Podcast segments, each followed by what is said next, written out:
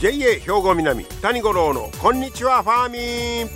この番組は元気笑顔そして作ろう豊かな未来 JA 兵庫南がお送りします。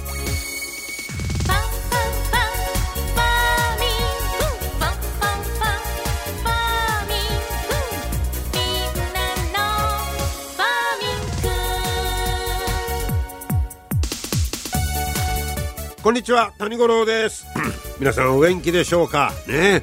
もう10月も下旬ということになりましたけどなんかインフルエンザなんかがだいぶ流行ってるみたいで、えー、僕もちょっとやられたんですけどね。皆さん十分気をつけてください、えー、そしてあさっては七十二校では、えー、小雨時々降るということになるんですけどこの小雨というのは小さな雨じゃなくて四季折々に降る通り雨。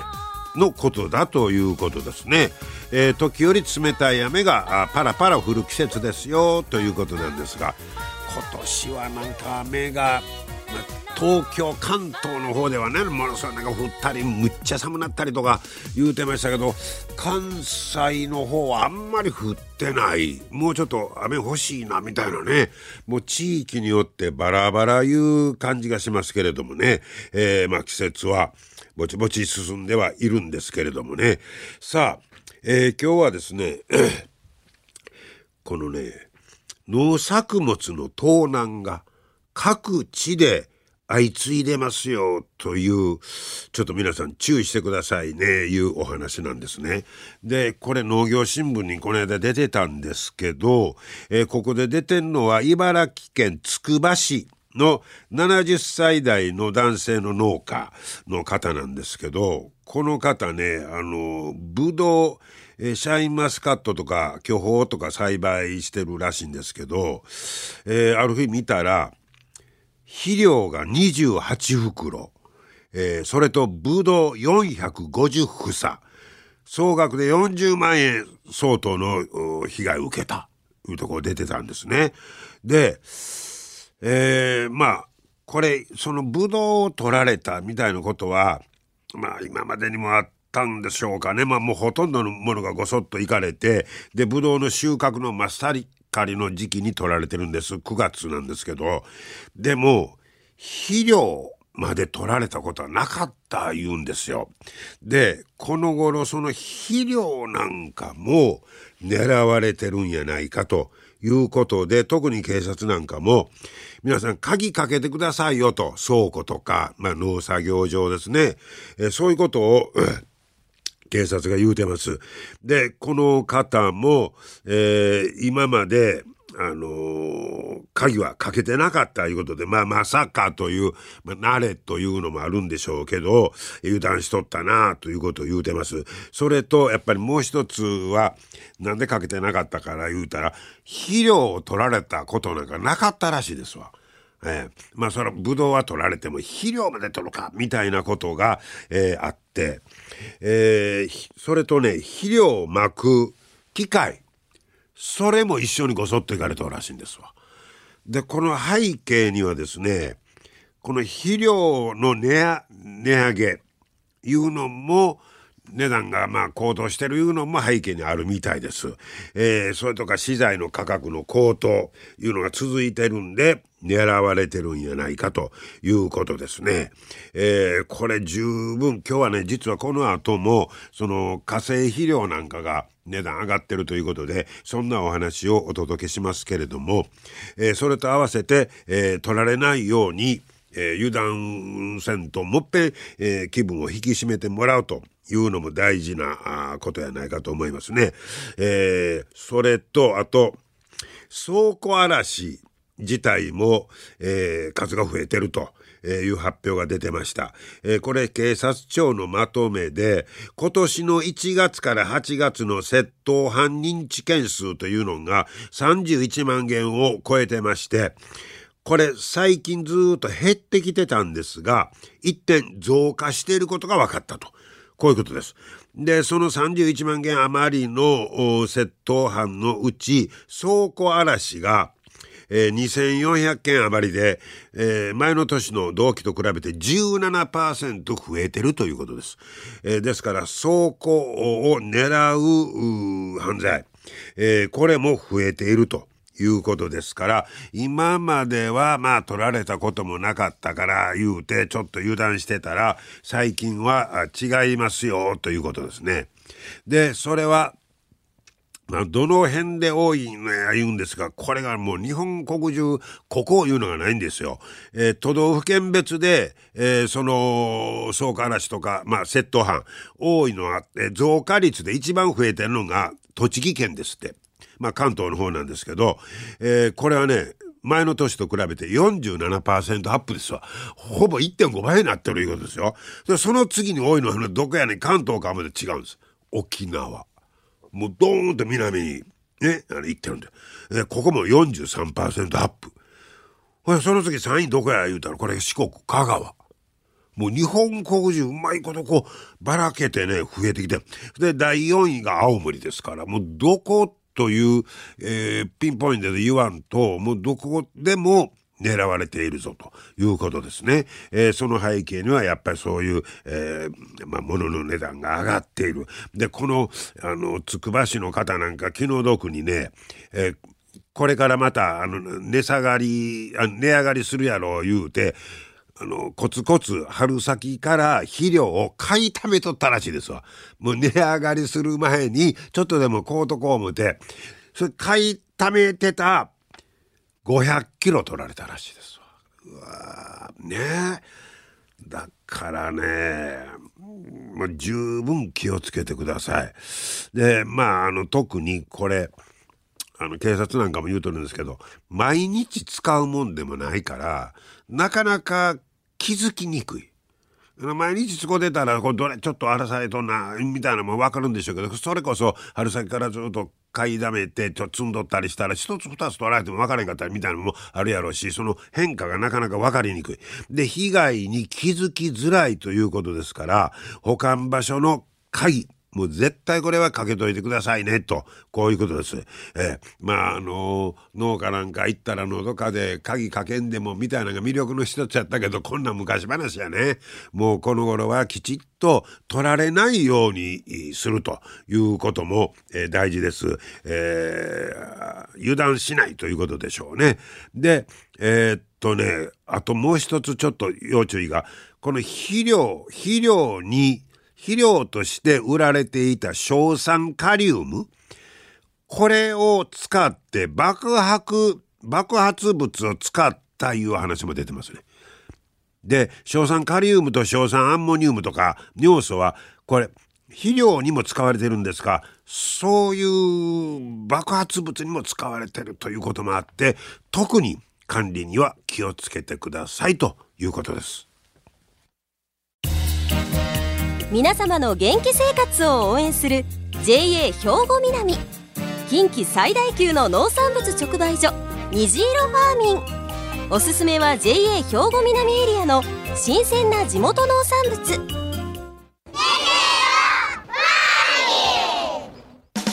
JA 兵庫南は新鮮で安全な農産物の供給。人との触れ合いを大切に地域社会への貢献。人農業自然が共生できる地域社会づくりに取り組んでいきます。皆様の元気生活を応援する JA 兵庫南。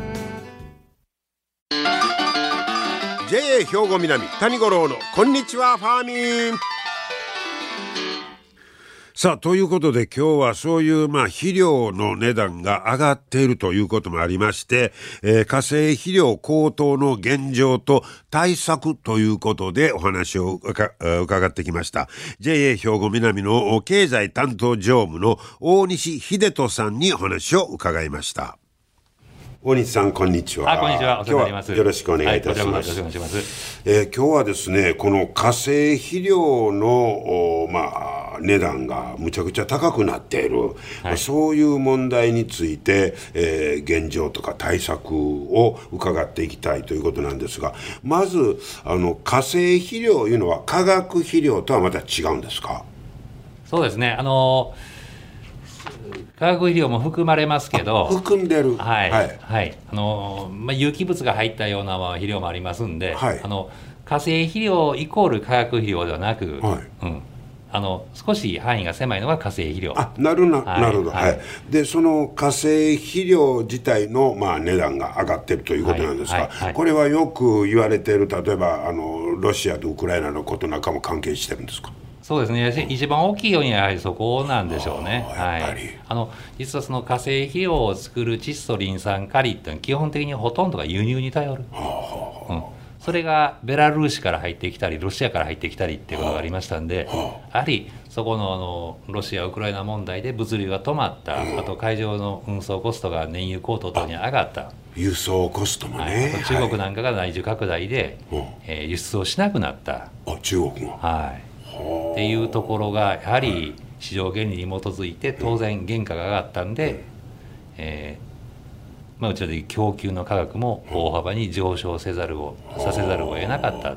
まさにその、まあ、世界中の出来事が影響してきてるとはい。いうことですが、どれぐらい上がってるんですか、そうですね、まあ、令和2年の年末12月頃に、はい。はいまあ水筒肥料なんかで有名な LP コートっていうのがあるんですけど。それはお米を作るときに使う化成肥料ですか、はい。あの兵庫南でも一番はい。量が出るあ肥料っていうふうに思いますけど、はい。が20キロあたり3350円っほていう金額だったんです。う今から3年ほど前ですね。そうですね、はい。あのところが、えー去年の年末ええ。令令和4年の12月からは、はい。えー5880円。うわーまた上がり方がすごいですね、は3350が5880なんで。あ、ほぼ倍近い。そうですね。それも一つか一つとか二つ使うものじゃないんでああ何十っていうふうに消費されるんで。農家の方は大量に使いはりますからそうですね。肥料ですもんね、はい。うわこれはしかしあまあいろんなところに経営なとか影響出ますね。そうなんですね。まあいろんなものが値上げ値上げで消費者としては、はい。大変やないう中なんですが、はい。これ農家の方にとってはそそれ以上のすごい値上げですねこれ。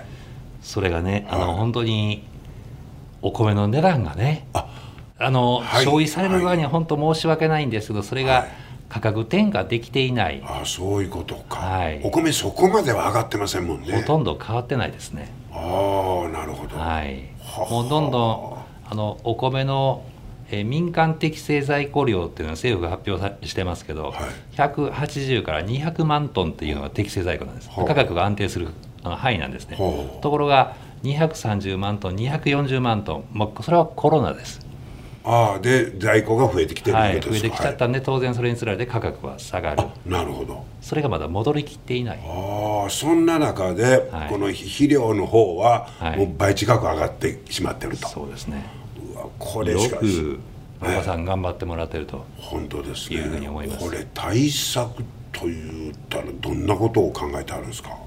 そうですね。まずあの、えー、と政府の方がね、はい。あの今回、えー肥料高騰対策ということで、えー上昇分の7割ほを、えー給付しましょうっていうような施策に今取り組んでもらっております。う。はい。はい、あと、えー各行政の方で、はい。えーお米の販売対策であったり組んでもらったり、まあ、JA 兵庫南としても、はい。えーまあ、米で言いましたら、ええ。ーっと1キロあたり10円ほっていう緊急支援対策を昨年度は実施。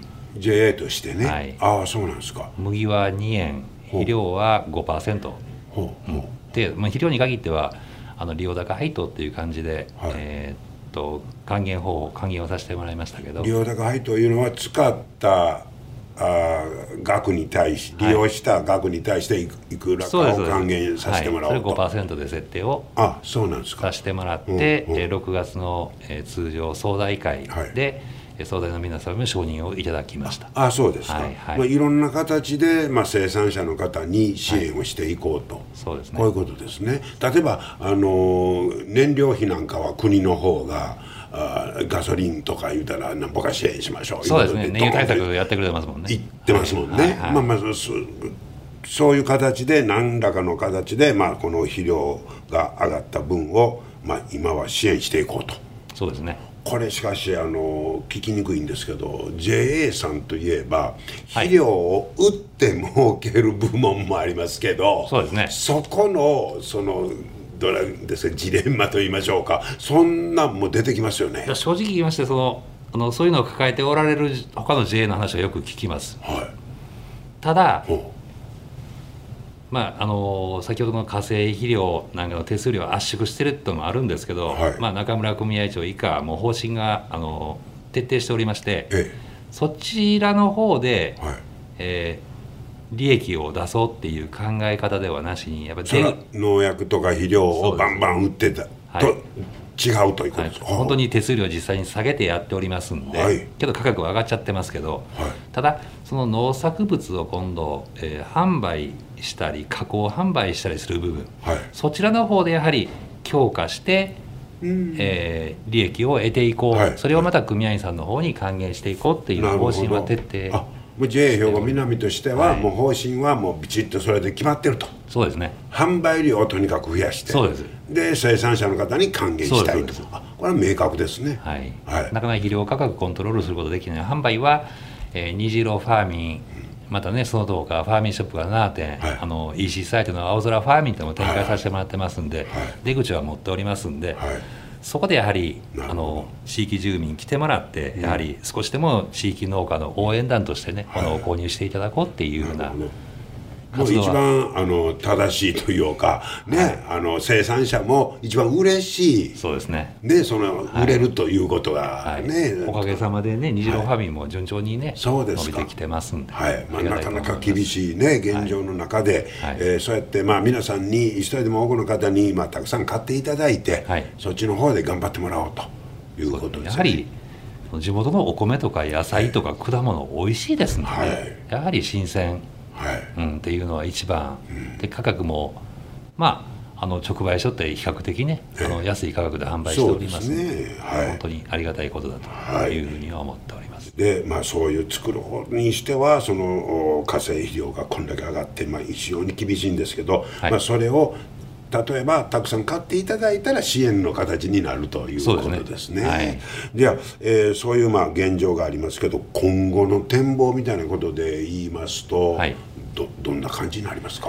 えっと、少しお米の価格に関しては、ええあー回復基調にあります。ああそうなんですか。はいはいで肥料の方も、えーその昨年度末をピークに少し値段も下がりつつああそうですか。ありますはい。ただしですねやはりまだまだあの10以前の価格に下がったわけではございませんし、はい。米の価格も上がったわけではないので、はい。やはりまだまだ、えー6月の地区別総大懇談会でありますそういうところは組合員さんがどんどん意見いただきましたがえやはり今から秋に向かって、えー JA 兵庫南としても、農業支援の具体策をね取りまとめしていこうっていうふうな方針で今検討しております。ああそうですか。は。はいいはいえーね、それはもう本当に、まあ、生産者さん一人一人やったら弱いけどみんなで集まって、えーその組織の力でなんとか、ね、メリットを出していこうという本来の組合のあり方ですもんそうなんあ。の信用共済とか福祉とかいろいろやっておりますけど、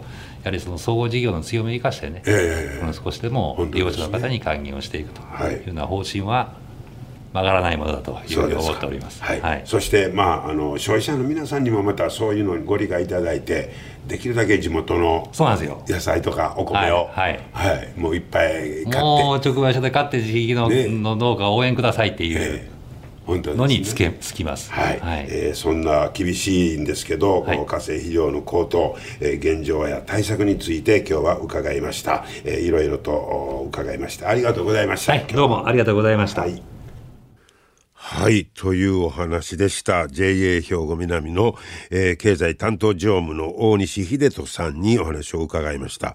本当にこの頃はそういった国際情勢が、えーそのままね、こういった、えー JA 兵庫南で農業している一人一人の農家の方と関係ができてくるというね、そんな国際情勢が、えー肥料の値上がりとかいうところに直接影響してくるというのはを改めて、えー、知りましたけれどもね、えー、そんな中やっぱりあの地産地消と言いましょうか、えー、地元で、えできたあ、ね、美味しいものを地元の皆さんに支えてもらう、えこれがやっぱり基本のようですね。皆様の元気生活を応援する JA 兵庫南。近畿最大級の農産物直売所虹色ファーミン。おすすめは JA 兵庫南エリアの新鮮な地元農産物。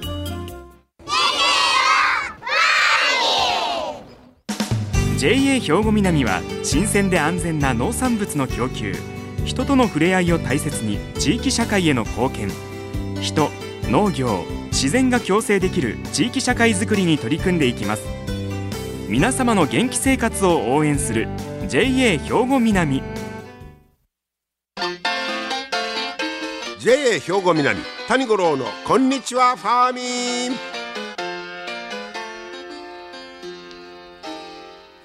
さあ続いてはファーミンアグリメッセージです。今日は JA 兵庫南清掃年部の畑幸男さんにトマトについて教えてもらいます。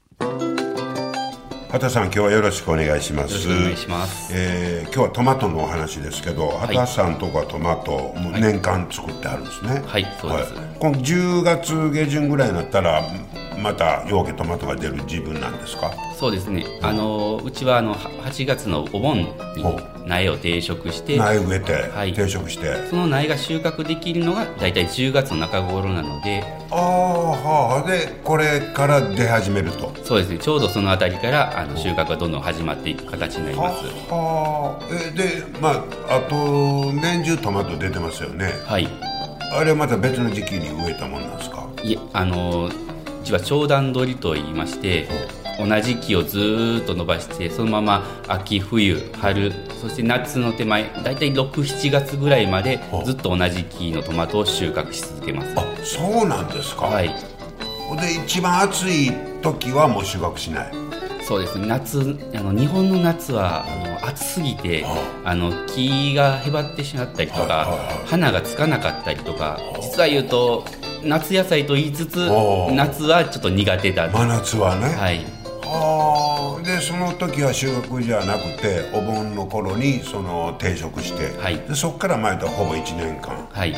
でもその季節によって味違ってくるでしょ。そうですね。あの温気温の変化とか、あのによって木の状態や実の味は変化してしまうので、なかなかちょっと気を使うところですねまあ言うてもある一定の味はキープせんとあかんわけでしょ。そうですね。そこが難しいところですか難しいですね。